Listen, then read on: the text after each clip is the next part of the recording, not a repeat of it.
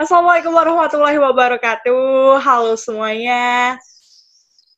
Apa kabarnya nih? Semoga kalian selalu dalam keadaan sehat dan bahagia. Berjumpa lagi bersama Macin di sini yang pastinya bakalan nemenin kalian sharing-sharing asik seputar kuliah bersama teman-teman dan anggota keluarga agresif yang lainnya. So, buat kalian yang lagi bingung nih mau dengerin apa, don't go anywhere, stay tune and always listen, kepoin kuliah bareng agresif. Uh, Assalamualaikum warahmatullahi wabarakatuh. Waalaikumsalam. Halo teman-teman, perkenalkan saya di sini Leticia. Uh, saya se, se salah satu keluarga dari agresif dan sekarang alhamdulillah uh, mahasiswa dari D3 Rekam Medis dan Informasi Kesehatan Sekolah Vokasi Universitas Gajah Mada. Oke, langsung aja ya kita mulai sharingnya. Ya, pertanyaan yang pertama, sebenarnya rekam medis itu belajar apa sih? Aku sendiri kan D3 Rekam Medis dan Informasi Kesehatan. Tapi di Universitas Gajah Mada sendiri sekarang dari tahun 2019 kemarin tuh diganti sama D4 Manajemen Informasi Kesehatan. Jadi jurusanku, aku adalah angkatan terakhir dari jurusanku, seperti itu. Nah, uh, di Indonesia sendiri untuk perguruan tinggi negeri yang ada jurusan ini itu cuma Universitas Gajah Mada aja. Yang lain ya seperti Sekolah Tinggi Ilmu, Ilmu Kesehatan, nah itu ada. Tapi kalau PTN itu cuma UGM aja. Sebelumnya kalau aku mau jabarin tentang jurusanku, aku ingin tanya menurut Mak Cin, ya, rekam medis tuh uh, sepahamnya Mak Cin kayak gimana? Waduh, ya makanya itu uh, aku pengen sharing-sharing ini karena aku kayak I have no idea. Maksudnya uh, aku baru tahu kalau ada rekam medis gitu loh. Mungkin kita ngiranya ya uh, itu sih kayak kayak yang biasanya kalau di kamar rumah sakit yang ada monitor-monitornya. Nah itu kayak gitu. Jadi kayak aku nggak tahu. Jadi makanya okay. Kali ini. Silahkan Mbak Leticia memahamkan kami semua apa itu rekam medis tapi emang kebanyakan orang emang ngiranya seperti itu. Kalau enggak di radiologi atau hmm. uh, ronsen kayak gitu rekam medis tapi itu semua salah. Oh. nah sekarang uh, saya mau jelasin sebisanya ya. Rekam medis itu sendiri kan itu sebuah dokumen jadi bukan kita kita nanti profesinya disebutnya perekam medis bukan rekam medis nah rekam medis itu sendiri itu uh, sebuah dokumen atau berkas yang berisi tentang catatan perjalanan penyakit uh, pasien mulai dari dia datang di pasienkes sampai pulang dengan keadaan sembuh atau dalam keadaan APS atau dalam keadaan meninggal dunia. Nah itu isinya e, berkas-berkas yang merupakan catatan-catatan dari tenaga medis, entah itu dokter, perawat, atau laboratorium, analis medis, dan sebagainya yang langsung berhadapan dengan pasien atau memberikan layanan kepada pasien. Nah pertama itu eh, gambaran umumnya kalian pernah ke pasien kes kan pasti, maksudnya rumah sakit atau puskesmas. Mm-hmm. Nah itu pasti di depan ada pendaftaran pasien Nah, pendaftaran pasien itu kan mesti ada petugasnya. Nah, sa petu uh, salah satu tugas dari rekam medis itu menjadi petugas pendaftaran, entah pendaftaran di uh, eh, IGD, rawat jalan, ataupun rawat inap. Itu sebenarnya tugasnya rekam medis, tapi kebanyakan um, realitanya di Indonesia itu sendiri ada yang dari angka uh, dari anak-anak SMA seperti itu. Maksudnya lulusan SMA. Jadi secara keterampilan itu pasti kurang ya. Tapi ya realitanya di Indonesia ya kayak gitu. Hmm. nah terus uh, apa aja sih yang dipelajari di rekam di, uh, di jurusanku? Uh, banyak banget sih jujur. Maksudnya uh, saat masuk maksudnya masuk di jurusan ini kan emang aku kan juga uh, awalnya tidak ada niat sama sekali untuk masuk ini. Tapi alhamdulillah rezekinya emang di sini. Ya dan sekarang alhamdulillah sudah menikmati dan menerima uh, jurusan yang Allah kehendakkan untuk ya, nah uh, untuk aku kan emang pengennya dulu itu dari SM, dari SD mah bahkan. Pengennya kan dokter. Uh, pasti kan di ilmu kesehatan ya lingkupnya. Nah alhamdulillah al alhamdulillahnya uh, jurusan rekam medis ini dia juga lingkupnya di uh, kesehatan dan percaya deh maksudnya uh, pelajaran-pelajaran di rekam medis itu uh, sedikit banyak itu juga kayak kedokteran. Jadi kalaupun adik-adik atau teman-teman yang mungkin uh, jalannya nggak di dokter uh, di dokter atau di kedokteran gigi atau di kedokteran umum, nah itu jangan patah semangat. Ada kok uh, jurusan walaupun itu sekolah vokasi dan D4 ya, maksudnya nanti gelarnya STR bukan sarjana bla bla bla kayak gitu. Tapi uh, esensinya itu dapat kita kita belajarnya di lingkup kesehatan kayak gitu. Uh, dari awal ini aku uh, memberikan positif vibe. Ya, ya setuju nah. sih.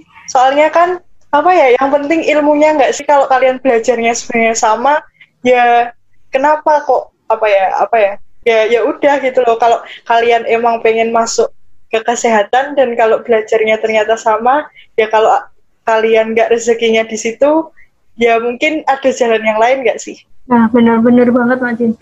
Nah, itu kan uh, lingkupnya di kesehatan kayak gitu. Cuma nanti kita belajarnya cuma di permukaannya aja. Jadi nggak sampai tindakannya kayak gimana. Tapi paling nggak kan kita tahu uh, belajarnya itu kayak gitu. Terus paling nggak kita akan mengabdikan ke masyarakat itu dalam bentuk uh, lingkup kesehatan kayak gitu.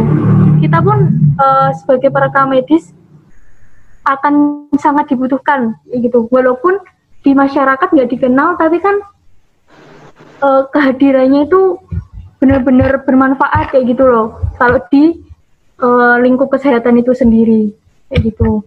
Nah belajarnya apa apa aja sih? Nah ini aku akan jelasin sedikit uh, ya uh, dari tadi aku bilangnya sedikit tapi sepertinya akan banyak. Santuy santuy.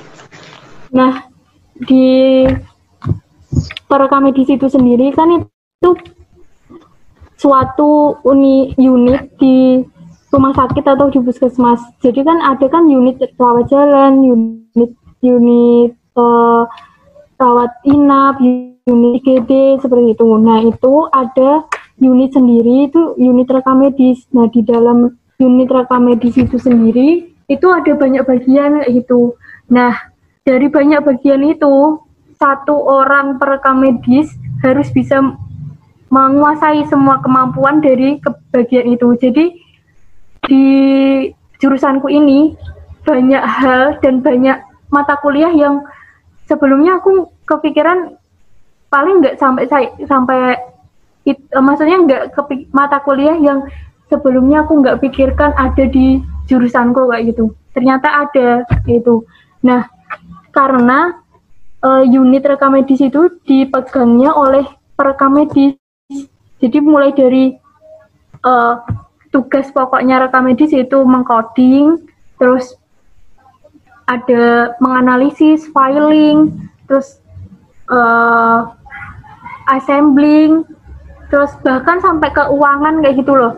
Kan unit rekam medis, setiap unit di Fasiankes pasti kan ada bidang keuangannya untuk rencana uh, rencana kegiatan proker-proker seperti itu kan pasti ada rencana anggaran.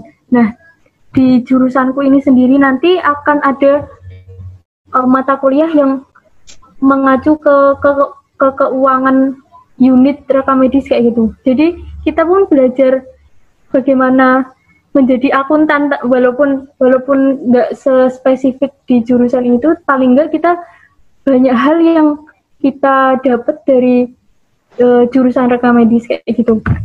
Terus aku juga uh, belajar pemrograman, walaupun itu membuat saya pusing ya.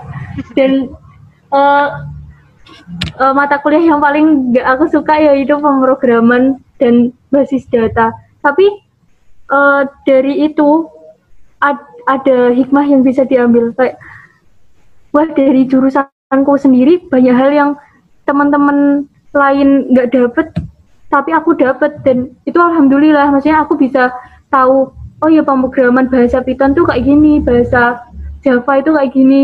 Nah itu sebelumnya aku nggak nggak apa ya nggak sesuai ekspektasi tapi paling nggak ilmunya itu bisa bermanfaat untuk ke depannya. Terus untuk bidang keuangan juga maksudnya eh, mata kuliah yang untuk perencanaan anggaran itu kan walaupun nanti kita eh, di kenyataannya nggak di bidang nggak di bagian perencanaan uh, anggaran atau se sejenisnya, paling nggak kita bisa mengimplementasikan pelajaran itu di kehidupan sehari-hari yaitu. Nah itu bersyukur banget sih kayak gitu. Tapi uh, kembali lagi di pertanyaannya, belajar apa aja sih? Itu banyak hal. Tapi yang paling ditekankan untuk di jurusanku itu sendiri yaitu KKPMT. KKPMT itu apa sih? KKPMT itu uh, klasifikasi dan kodifikasi penyakit dan masalah terkait. Jadi itu nanti setiap semester itu ada KKPMT 1, KKPMT 2, KKPMT 3, KKPMT 4, KKPMT 5. Nah, itu di setiap KKPMT uh, eh, mata kuliah KKPMT itu akan uh, mempelajari suatu sistem sistem apa sistem uh, sistem tubuh. Nah dari KKPMT itu nanti ada di dalamnya itu akan mempelajari tentang uh, sistem tubuh itu kayak gimana. Jadi kayak kita mempelajari ke kedokteran tapi nggak sespesifik itu. Nah, uh, dari KKPMT itu kan contohnya aku ambil uh, semester ini ya. Semester ini berarti aku kan dapat KKPMT 4 nah itu uh, aku dan teman-teman mempelajarinya itu mempelajari uh, sistem uh, genetil genitalia pe reproduksi perempuan dan laki-laki. Uh, terus uh, sistem atau cara persalinan kehamilan dan nifas.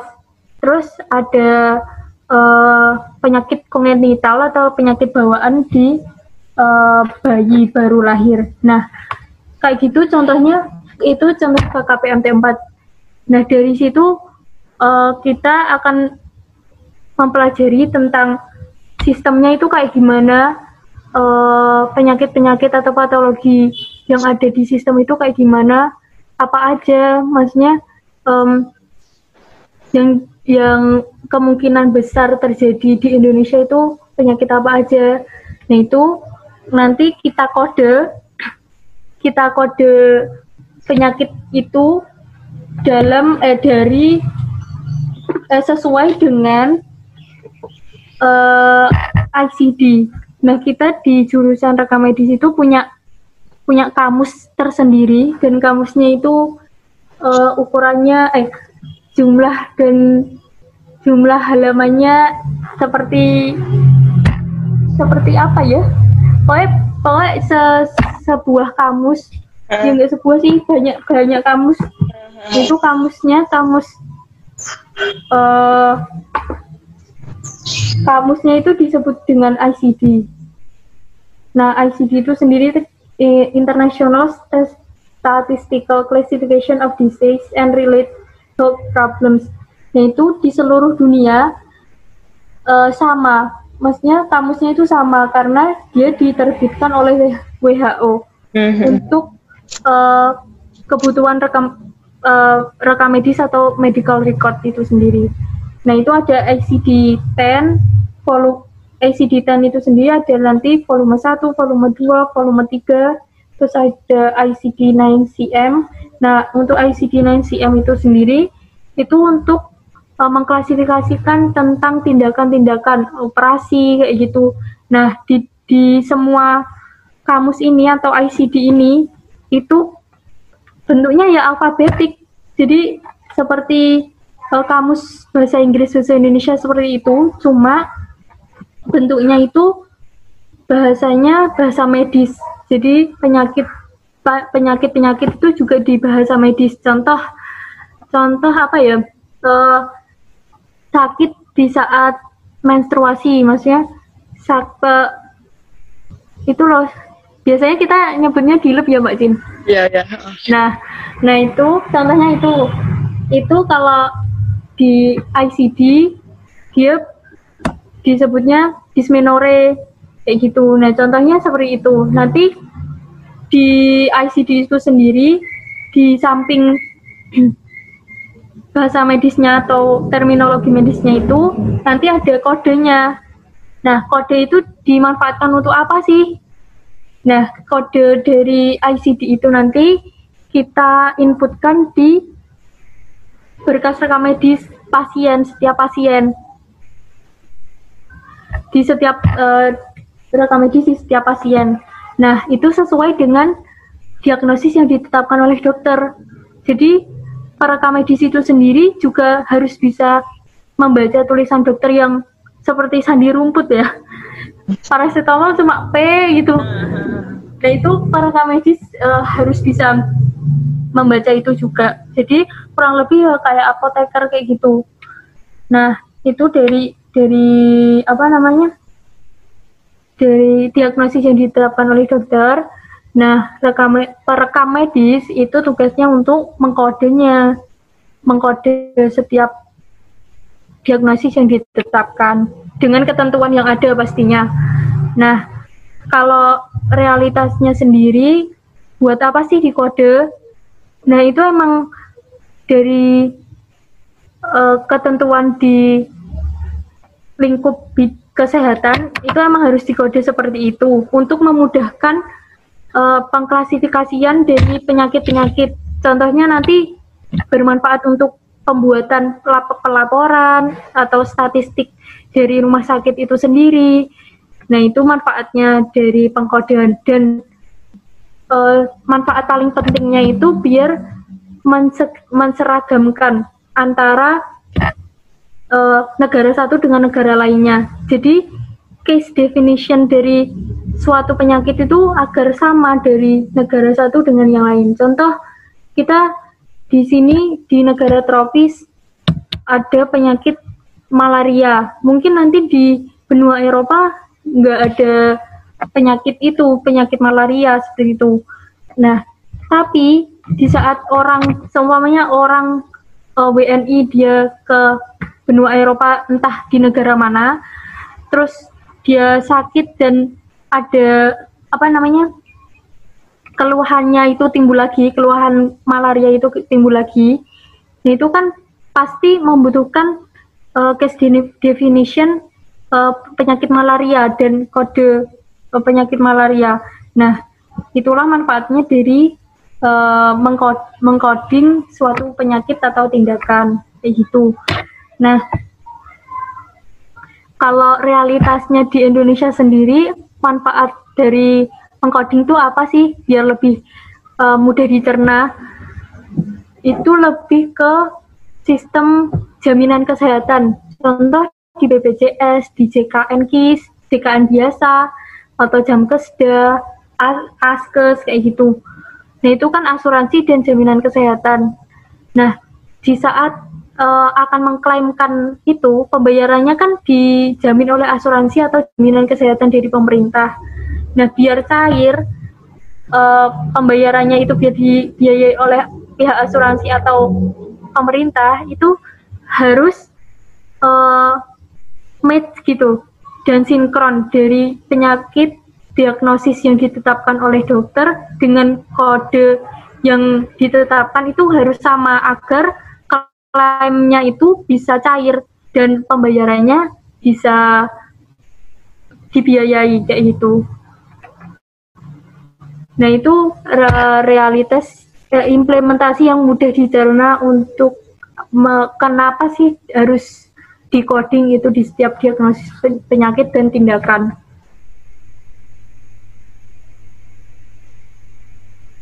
Oke oke menarik sekali. Ada lanjutan mbak?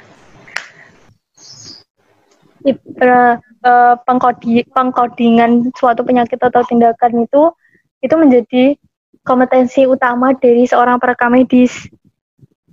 Nah, di samping semua kompetensi yang ada, uh, yang ada harus dimiliki rekam medis, itulah yang paling penting. Nah, contoh kita ambil contoh di pendaftaran. Di pendaftaran itu kan bisa juga rekam medis yang menjalankan. Tapi uh, pada realitanya kan banyak lulusan SMA pun bisa mengerjakan itu. Karena kan di pendaftaran itu udah ada SIM RS, SIMPUS, terus uh, kalau klinik mungkin ada SIM klinik yang sudah terintegrasi. Nah, itu kan tinggal menginputkan data disesuaikan dengan kartu kartu identitas pasien yang valid dan tinggal diinputkan udah jadi. Nah, mungkin kompetensinya akan lebih banyak di uh, kecepatan dia mengetik atau kompetensi lainnya tentang uh, teknologi kayak gitu. Nah, tapi kalau di kompetensi pengkodingan pasti kan harus seorang perekam medis yang menjalankan itu. Karena kalau lulusan tidak dari uh, jurusan rekam medis atau manajemen informasi kesehatan pasti nggak dapat pelajaran tentang itu.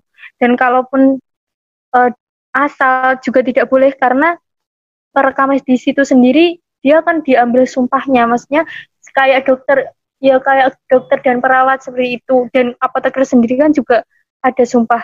Nah itu perekam medis itu juga akan disumpah nanti sebelum dia terjun di lapangan dia akan disumpah uh, sumpah rekam medis uh, perekam medis nah uh, kurang lebih uh, tanggung jawabnya itu akan besar. Kalaupun dia tidak mempunyai apa ya kalaupun dia tidak mempunyai hmm, kemampuan di kompetensi paling enggak di pengkodingan itu pak tidak bisa disebut dengan perekam medis dan terbatasnya dia di diterima di unit rekam medis itu juga di pendaftaran aja atau di assembling karena assembling kan cuma mengurutkan uh, berkas dokumen dokumen-dokumen di rekam medis kayak gitu. Nah, jadi prospek kerja dari perekam medis itu sendiri masih banyak di Indonesia, di Indonesia, di Indonesia khususnya. Walaupun nanti ada bayang-bayang uh, distraksi dari teknologi. Mungkin nanti ada medical uh, electronic medical record. Nah itu bisa jadi kita nggak akan kita nggak akan apa ya menjadi aktor aktor di depan layar kayak gitu. Tapi di aktor di uh, balik layar kayak gitu. Tapi paling enggak tapi paling enggak prospek kerjanya itu masih banyak. Hmm. karena kita mikirnya nggak cuma di Pulau Jawa Indonesia kan juga nggak di Pulau Jawa aja atau di Pulau Sumatera aja ada di ada pulau-pulau yang uh, di Sulawesi mungkin atau di Papua nah itu uh, sistem manajemen informasi kesehatannya dan khususnya di bidang rekam medisnya itu masih tertinggal seperti itu jadi kita mikirnya nggak nanti nanti kerjanya di sini di contohnya di di UGM sendiri paling dekat ya rumah sakit uh, umum Sarjito. Nah itu nggak nggak nggak terbatas di rumah sakit itu loh yang perlu uh, rekam perekam medis. Ada uh, rumah sakit rumah sakit yang lain di pulau di luar Pulau Jawa yang membutuhkan kita kayak gitu. Jadi prospek kerjanya itu masih banyak. Mm. Nah itu tergantung tergantung dari niatnya kita sendiri. Mungkin uh, kita sebagai wanita ya kebanyak oh ya kebanyakan teman-temanku itu di angkatanku itu uh, adalah perempuan. Di angkatanku sendiri itu cuma ada tiga laki-laki. Nah uh, dari dari uh, informasi yang aku dapat dari teman-teman itu kebanyakan tuh mikirnya kalau rekam medis uh, perekam jurusan rekam medis tuh nggak uh, maco kayak gitu loh. Cuma uh, jurusannya tuh kurang menantang kayak gitu. Jadi banyak laki uh, teman-temanku yang laki-laki itu nggak tertarik sama per, uh, jurusan rekam medis. Padahal kalau di kenyataannya itu banyak banget uh, dibutuhkan sosok laki-laki hmm. uh, untuk di unit rekam medis itu sendiri. Bisa jadi kasubag bisa jadi uh, dosen nanti mungkin di jurusan rekam medis. Dan itu uh, saingannya itu masih sedikit ya gitu loh. Kalau eh, laki-laki. Nah, kalau perempuan ya jangan sedih. Uh, banyak hal banyak banyak bidang yang bisa kita ambil dari rekam medis itu sendiri. Kita nggak sebatas di rumah sakit atau di puskesmas. Kita bisa juga di uh, mendaftar di BPJS atau di uh, Kementerian Kesehatan itu juga butuh peran kita kalau kita bisa memaksimalkan kompetensi yang kita miliki dan pengetahuan yang kita miliki tentunya. Nah, uh, kembali lagi yang tadi yang di luar Pulau Jawa, kemungkinan besar kalau kita punya niatan dan kita mungkin nanti ditentang oleh orang tua mungkin nggak boleh keluar Jawa karena gini-gini karena perempuan.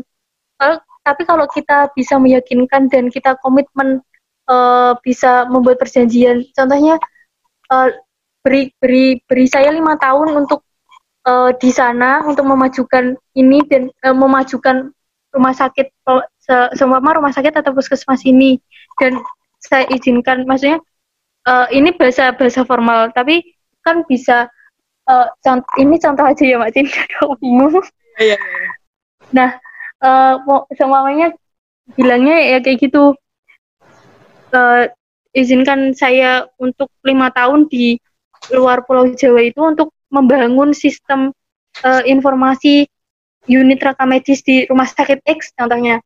Nah, itu kan dalam lima tahun itu kita komitmen bisa membangun di sana dan kita kembali lagi ke luar Pulau Jawa meninggalkan sistem informasi yang bagus di hmm. unit rekam medis di rumah sakit A X di luar Pulau Jawa itu kayak gitu.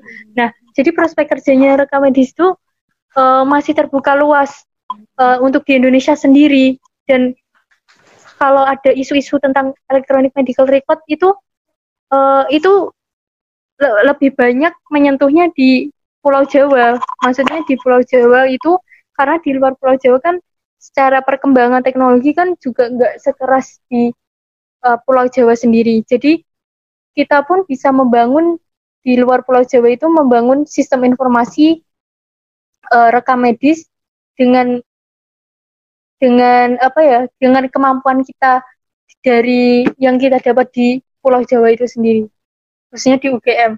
Nah, nah uh, dari penjelasan tadi saya uh, penjelasan saya tadi jadi kalau mau ambil jurusan rekam medis ini sendiri atau manajemen informasi kesehatan itu nggak usah takut tentang uh, prospek kerjanya sedikit atau dianggap remeh oleh uh, apa ya dianggap remeh tentang pekerjaan ini atau jurusan ini kalau kita bisa mengembangkan hmm, mengembangkan kemampuan dan bisa mencari celah untuk memajukan dalam aspek apa pun itu insya Allah banyak sekali uh, hal yang bisa kita majukan gitu melalui jurusan ini. Wah. Terus makin mungkin gitu sih. Oke okay, oke. Okay. Sangat jelas sekali sampai aku langsung bisa mengambil kesimpulan. aku mau anu sih mau kayak uh, memperjelas aja berarti kayak yang menentukan biaya administrasi uh, seseorang di rumah sakit gitu gitu itu tugasnya rekam medis juga kalau ya kalau biaya administrasi itu diambilnya dari berkasnya uh, berkasnya rekam medis dan berkas rekam medis kan yang yang tahu betul kan uh, petugas rekam medis mm-hmm. rekam medis mm-hmm. nah dari dari apa ya berkas itu kan rangkuman kayak gitu kan rangkuman perjalanan penyakit dan tindakan operasi apa aja, terus obat apa apa aja yang diberikan, terus uh, mungkin nanti pemeriksaan laboratorium apa aja yang diberikan oleh kepada pasien. Nah, itu kan nanti rincian biayanya ada di bidang keuangan sendiri, tapi datanya datanya itu dari berkas rekam medis itu. Oh ya ya ya paham paham. Berarti uh, pada intinya kalian itu kayak bisa eh kayak kalau ada setiap pasien yang berobat itu ada rekamannya dari kalian. Misalnya uh, misalnya aku sendiri tuh misalnya uh, dua tahun lalu aku uh, di ke rumah sakit itu ada sampai sekarang berarti tetap masih bisa ada rekamannya. Jadi kayak selama kita hidup pun ada kayak rekamannya tersendiri gitu. Enggak seumur hidup. Nah, Jadi di setiap rumah sakit itu ada ketentuannya. Oh. Jadi setiap lima tahun, lima uh-huh. tahun, lima tahun sekali. Uh-huh. Nah itu nanti rumah sakit uh, akan meres- meretensi berkas rekam medis dari suatu pasien. Kalau dalam lima tahun itu dia tidak berkunjung lagi kayak gitu loh Mak Jin. Nah itu nanti berkasnya akan dimusnahkan, mm-hmm. dimusnahkan dengan apa ya dengan protokol yang ada. Kan mm-hmm. dia kan sifatnya rahasia kan. Mm-hmm. Dengan rahasia pun, uh, maksudnya rahasia itu kan yang tahu cuma perekam medis mm-hmm. yang sudah disumpah kayak gitu. Mm-hmm. Kita pun pas lagi PKL itu juga nggak boleh mengambil gambar dalam bentuk apa pun mm-hmm. dalam video atau mm-hmm. atau dalam gambar bentuk gambar karena kan kita belum disumpah dan uh, sifatnya rahasia nah itu jadi nggak bisa diakses oleh sembarang orang mm-hmm. nah tadi kembali di pertanyaan tadi kalau dua tahun dua tahun itu masih ada berarti. Contoh macin di rumah sakit Sudono Madiun. Nah dua tahun yang lalu macin uh, melakukan rawat inap di sana. Nah terus dua uh, tahun ini 2020 mau melakukan rawat jalan. Mau mau uh, contoh mau periksa uh, telinga atau kayak gitu di klinik uh, THT nah itu nanti rekam medisnya ya lanjutan dari uh, rawat inapnya Mak Jin yang dua tahun yang lalu. Karena uh, tenggat waktunya kan belum lima tahun. Jadi masih pakai berkas rekam medis itu. Nah kalau berkas rekam medis itu uh, mungkin kalau kalian peka tentang pas pas masuk ke klinik atau kita diperiksa oleh dokter pasti dokter kan akan menulis di suatu berkas ah, terus ada namanya kita maksudnya ada nama dan ada nomor rekam medis. Nah, itu berkas itu itu yang disebut dengan rekam medis. Nanti uh, kalau setelah mendengarkan ini mungkin nanti kalau teman-teman melakukan rawat jalan ke klinik ke klinik di Fasiankes ya kalau di klinik, di suatu klinik uh, belum bisa menjamin adanya berkas rekam medis karena kan itu kebijakan dari klinik masing-masing. Nah, kalau di rumah sakit atau di puskesmas itu pasti ada berkas rekam medisnya.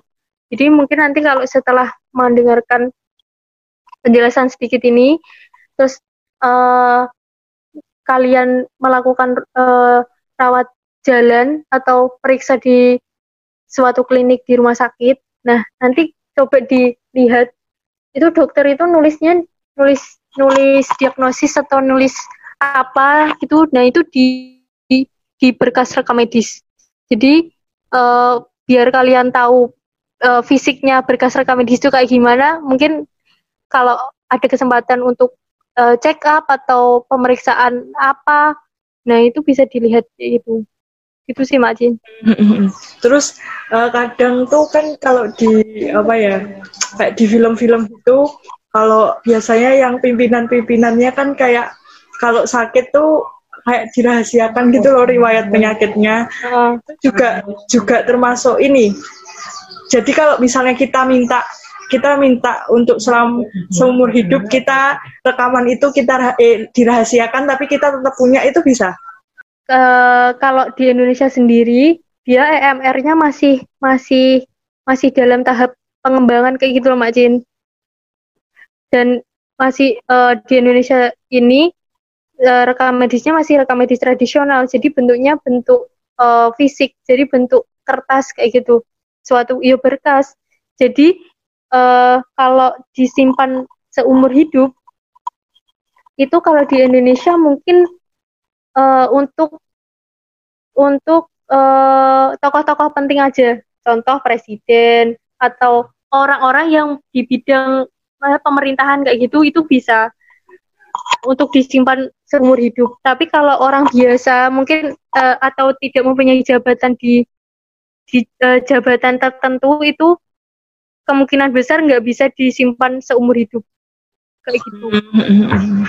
Nah, apa apa fungsinya kalau di jabat seseorang yang punya jabatan itu bisa disimpan seumur hidup itu alasannya karena kan bisa aja ada hal-hal yang hal-hal hukum atau eh, hal-hal hukum di kemudian hari yang membutuhkan rekam rekam rekam medis seseorang itu seseorang yang penting itu kan. Nah kalau uh, pasien biasa kan untuk hal-hal tersebut kan kemungkinan kemungkinan kecil ya ada maksudnya. Nah itulah alasannya kalau di Indonesia sendiri bisa yang bisa menyimpan rekam medis seumur hidup itu cuma uh, seseorang yang punya jabatan tinggi. Oke oke oke.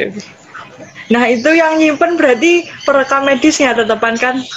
Kalau rumah sakitnya, fasiankesnya. Jadi rekam medis itu walaupun isinya, isinya kan milik pasien. Iya iya. Ya. Nah isinya milik pasien, tapi berkasnya itu miliknya rumah sakit atau uh, fasiankes terkait kayak gitu. Jadi nggak boleh dibawa pulang. Ya, apa paham. Berarti nah, tanggung jawabnya besar banget ya. Uh, uh, tanggung jawabnya bisa aja uh, contoh di kasus Setia Novanto. Uh, ngikutin nggak Macin? Uh, kalau yang soal medis-medisnya nggak begitu sih. Gimana? Nah, itu itu ada seorang perekam medis dari rumah sakit X yang dimintai keterangan dimintai keterangan di uh, depan pengadilan kayak gitu. Nah itu terkait dengan rekam medisnya Pak Setia Novanto itu kayak gimana? Kan itu beliau uh, ada benjolan benjolan itu kan. Nah itu uh, dokternya itu bilangnya kayak gitu, tapi di rekam medisnya itu nggak ada catatan kayak gitu riwayat penyakit itu. Nah itu rekam medis harus bisa membuktikan rekam medis yang menjadi tanggung jawabnya itu kan rekam medis yang menjadi tanggung jawabnya itu bisa di apa ya ditanggung dipertanggungjawabkan isinya gitu. Jadi kita pun bisa memberikan kesaksian di pengadilan atas uh, berkas rekam medis yang kita uh, simpan kayak gitu. Mungkin orang awam nggak tahu ya, maksudnya nggak tahu tentang uh, perekam medis sendiri. Tapi kalau di rumah sakit dia perannya besar banget. Uh, besar dan hmm. alhamdulillahnya apa mempunyai peranan yang penting kayak gitu loh hmm. di uh, di apa ya sistem sistem rumah sakitnya sendiri gitu. Jadi semuanya uh, rumah sakit itu mau mengambil kebijakan penambahan tempat tidur kayak itu penambah penambahan tempat tidur. Nah itu dia uh, mana manajemen rumah sakit atau direkturnya itu dia akan mengambil datanya juga dari data rekam medis. Jadi pasien tahun ini tuh seberapa, terus uh, tingkat uh, length of stay atau dia tinggal dia melakukan rawat inap di rumah sakit itu kira-kira berapa hari. Nah, apakah uh, tempat tidur itu perlu dilakukan apa penambahan atau tidak? Nah, itu semua datanya itu dari rekam medis gitu. Jadi kalau disimpulkan ya kita uh, perekam medis itu atau unit rekam medis di suatu fasiankes itu sebagai sumber data itu.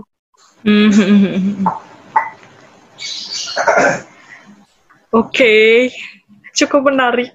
Banyak yang bisa digali dari uh, sharing-sharing ini. Tapi uh, aku mau tanya yang lain. Uh, mata kuliah yang bikin semangat apa? Yang bikin semangat kuliah itu loh.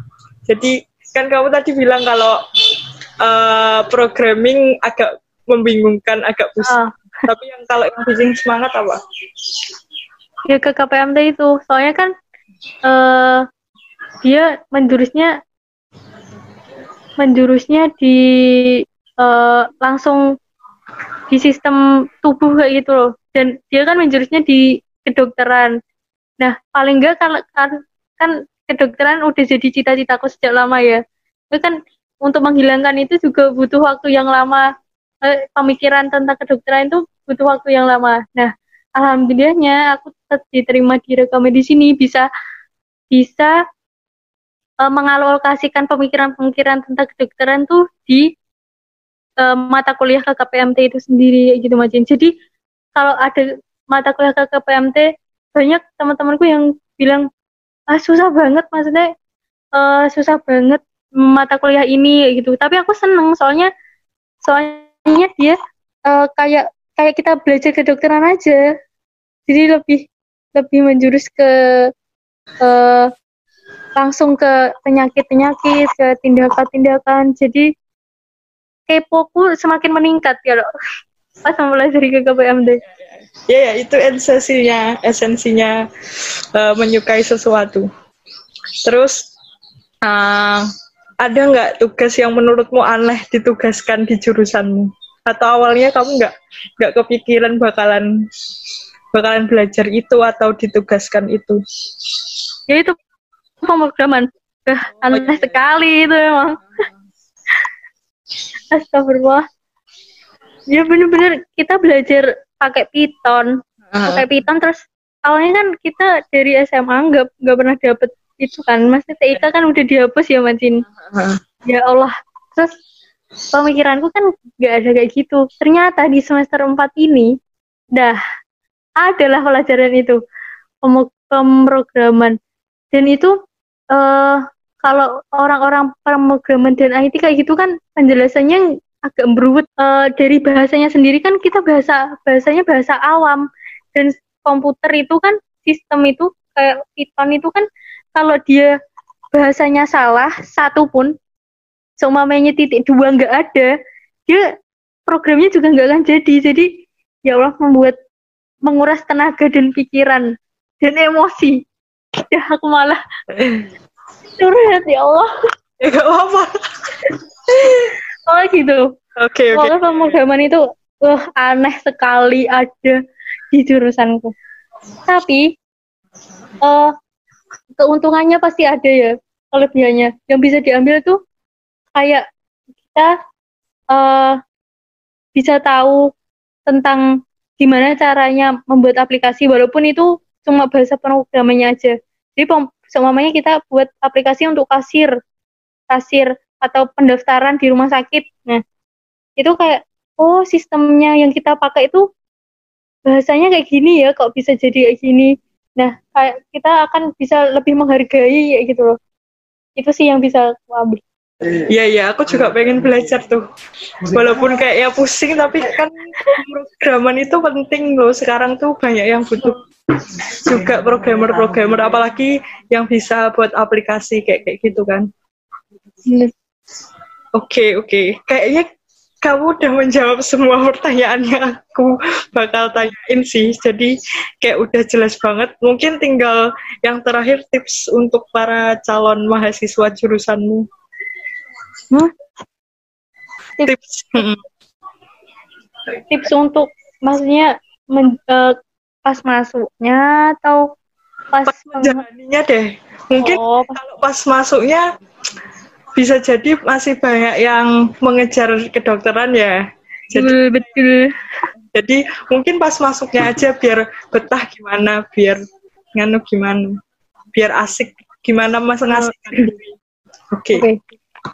Uh, eh, untuk mengasihkan diri, aku masih belajar juga. Jadi buat teman-teman, mungkin ini uh, sesuai dengan pengalamanku ya. Dulu emang aku juga nggak bersyukur untuk uh, dapat jurusan ini. Tapi setelah uh, masuk ke jurusan ini dan berjal dalam berjalannya waktu dan ada beberapa faktor-faktor lain yang mendukung, nah itu bisa jadi itu menjadi semangat. Jadi kalau apa ya?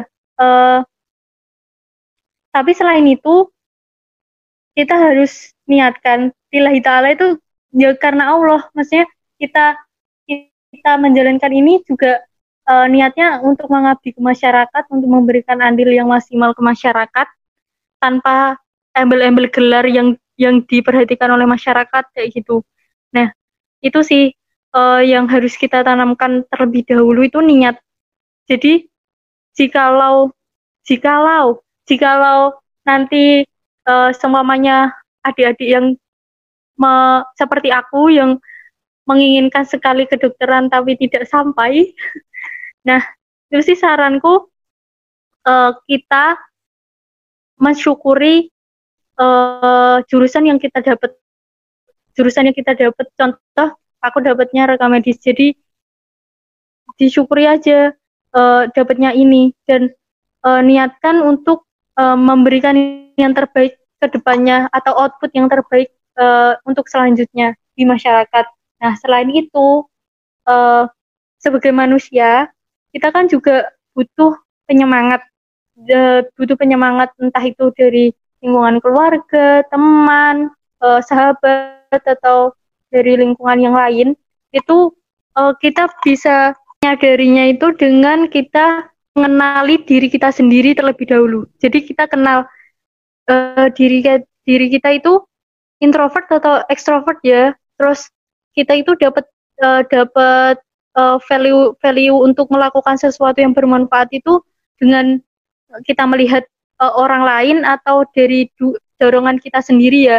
Nah, kalau aku sendiri itu lebih uh, semangat untuk memberikan uh, dampak atau apa melakukan hal-hal yang uh, inovatif itu dari melihat orang lain dan orang la- maksudnya dari orang lain yang uh, benar-benar memberikan uh, semangat kayak gitu.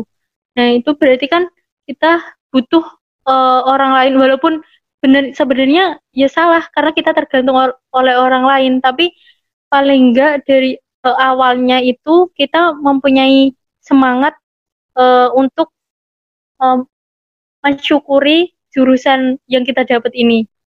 Nah, uh, dari itu nanti secara uh, berjalannya waktu itu itu akan apa ya kita dari bersyukur itu nanti kita akan lebih mudah untuk menjalankan uh, mata kuliah mata kuliah selanjutnya kayak gitu. Nah dari uh, secara teknis kita harus uh, lebih banyak latihan-latihan uh, dan kalau di jurusanku sendiri kan itu butuhnya latihan-latihan dan uh, kecepatan endurance kayak gitu. Nah, uh, kalau tips dari aku di saat uh, uh, kuliah, nah uh, banyak latihan sih, terus banyak uh, refleksi diri lagi, bersyukur, terus apa cari sesuatu atau seseorang yang bisa menyemangati untuk melanjutkan uh, kuliah kayak gitu. Gitu sih Majin kalau aku. Oke, makasih banyak. Ini kayaknya udah mau buka kan, jadi mendingan closing aja. Pokoknya kita tadi tuh udah dapet banyak banget apa ya petuah-petuah hidup dari Leticia. Makasih banyak buat kalian yang masih pengen tanya-tanya DM agresif atau di DM ke IG-nya Leticia apa Let? Uh, IG-ku. Leticia.a. Oke, okay, oke. Okay. Jadi kata Leti tadi intinya rekam medis itu prospek kerjanya luas banget masih banyak yang hmm. belum tahu tentang rekam medis ini jadi kalian berpeluang besar yang cowok jangan gengsi dan yang cewek jangan sedih terus kalau harus ke luar Jawa yakinkan orang tuamu kalau ini mengabdi pada uh, di bidang kesehatan dan pokoknya hmm. kalau yang aku tangkap jadi rekam medis harus benar-benar menjaga kerahasiaan dan harus teliti nggak sih? Oh, benar banget Mbak Jen. harus teliti. Oke okay, oke. Okay. Ya mungkin ada uh, sepatah dua patah kata terakhir buat teman-teman agresif atau yang mendengarkan, Boy. Mungkin ini terakhir uh, dari suatu ayat di Al-Quran, tapi aku lupa.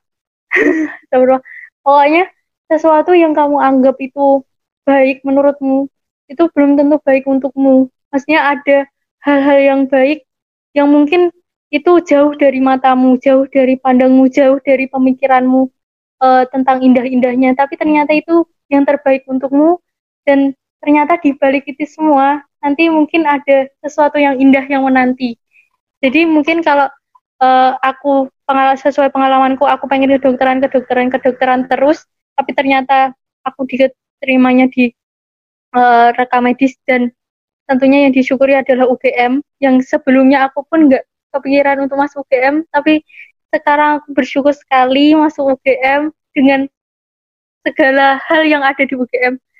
Nah, uh, jadi pesanku sih harus tetap bersyukur dan menjalaninya menjalani semua yang didapatkan itu dengan penuh apa ya ikhlas. Terus diniatkan ya uh, diniatkan karena Allah. Maksudnya kalau diniatkan karena Allah itu insya Allah nanti kerja kerja dunia itu nanti akan bernilai akhirat. Insya Allah kayak gitu.